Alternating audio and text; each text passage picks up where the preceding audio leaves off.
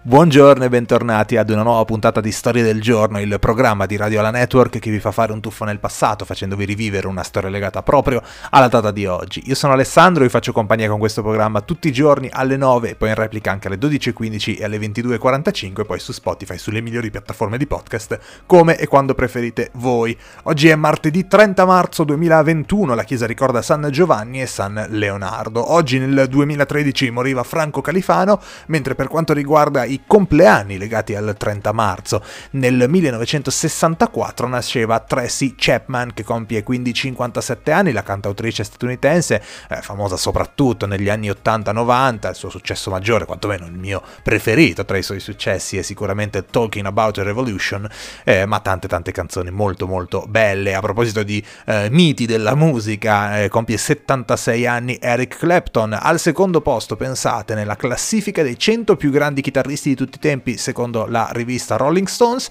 mentre al quarto posto nella classifica dei migliori 50 chitarristi di tutti i tempi eh, secondo Gibson. Compie 53 anni la grandissima Céline Dion, eh, cantante canadese che ha vinto in carriera 5 Grammy, ma poi soprattutto insomma successi davvero clamorosissimi, ovviamente il più famoso My Heart Will Go On eh, dal film Titanic. Compie 42 anni Nora Jones, cantautrice statunitense, mentre sono 84 per Warren Beatty, attore attore e regista vincitore di due premi Oscar in carriera. Compie 71 anni invece un altro attore, Robbie Coltrane, che forse ricordate soprattutto per aver interpretato il ruolo di Hagrid nella saga di Harry Potter, quantomeno insomma per me questo è il suo ruolo più iconico. Ci spostiamo sullo sport, sul calcio perché compie 35 anni Sergio Ramos, uno dei calciatori spagnoli più vincenti di sempre, tra le altre cose, perché se no se vi elenco tutto il palmarès finiamo domani, tra le altre cose che ha vinto 5 campionati spagnoli, 4 Champions Champions League, due europei, un mondiale, insomma, davvero eh, una carriera clamorosa la sua, ma la puntata di oggi dedichiamo ad un pittore, non so, forse è una delle poche volte in cui dedichiamo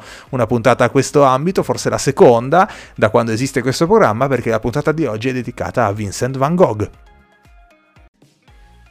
Visto che Vincent van Gogh sicuramente è stato un personaggio eh, molto molto eccentrico su cui girano molte leggende, voglio raccontarvi un pochino di curiosità su questo artista nato nel 1853. Per esempio eh, il fatto delle candele accese sul cappello, vi spiego meglio. Diversi quadri dell'artista testimoniano che Van Gogh ama dipingere di notte, l'abbiamo visto in tante sue opere, ma eh, considerando il periodo, eh, farsi luce poter realizzare le sue opere eh, non era particolarmente semplice farlo farlo appunto di notte, quindi aveva l'abitudine di indossare un cappello di paglia con delle candele accese posizionate su tutta la superficie di questo copricapo. Sono molte le prove in realtà a riguardo, vengono dalle lettere che ha scritto, eh, ma anche insomma da, da, altre testimonianze. Lui raccontava eh, che appunto decideva di indossare questo cappello con delle candele per poterci vedere bene la sera, la notte, per poter dipingere il suo paesaggio notturno, visto che lui amava dipingere di notte. E poi la storia è, vabbè, la storia dell'orecchio, la storia del lobo. Allora, per molti Van Gogh era un folle e, e chi ha questa convinzione è certo che il lobo dell'orecchio sinistro mozzato dell'artista è stata opera dello stesso artista, del, di Van Gogh stesso, una forma di automutilazione dovuta alla sua follia, ma in realtà secondo alcuni studiosi eh, il lobo mancante è opera di, opera di, una vendetta messa in atto dal suo coinquilino eh, Paul Gauguin durante una delle sue liti con Van Gogh, delle frequenti liti con Van Gogh. Ma torniamo al, eh, ai dipinti, torniamo ad un dipinto notturno, appunto al dipinto, forse uno dei più famosi, Notte Stellata. Beh, è stato dipinto in realtà dalla finestra di un ospedale, perché nel 1889 eh, Van Gogh si fece ricoverare eh, nell'ospedale Saint Paul de Mosol e durante la sua permanenza nella struttura realizza alcune opere che oggi sono considerate tra, considerate tra le migliori della sua produzione, tra queste appunto Notte Stellata, che in realtà eh, non piaceva a Van Gogh. L'attività di pittore di Van Gogh in realtà è durata soltanto 10 anni, non sono molti, dai 27 ai 37 anni, ma nonostante si tratti di un lasso di tempo veramente molto corto,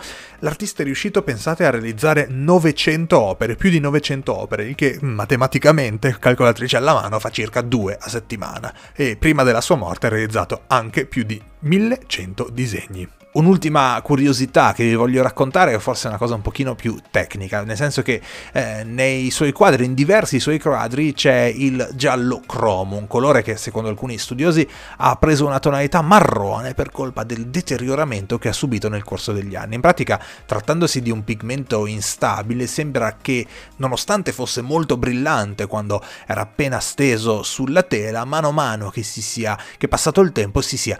scurito. È un aspetto che si può osservare specialmente nell'opera I girasoli. Sempre secondo quanto affermano gli esperti, rimediare a questo fattore e riportare la brillantezza originale del quadro sarebbe impossibile perché i dipinti potrebbero essere danneggiati in maniera irreversibile. Insomma, ci sono alcuni dipinti di Van Gogh che non vedremo mai come lui li ha visti inizialmente.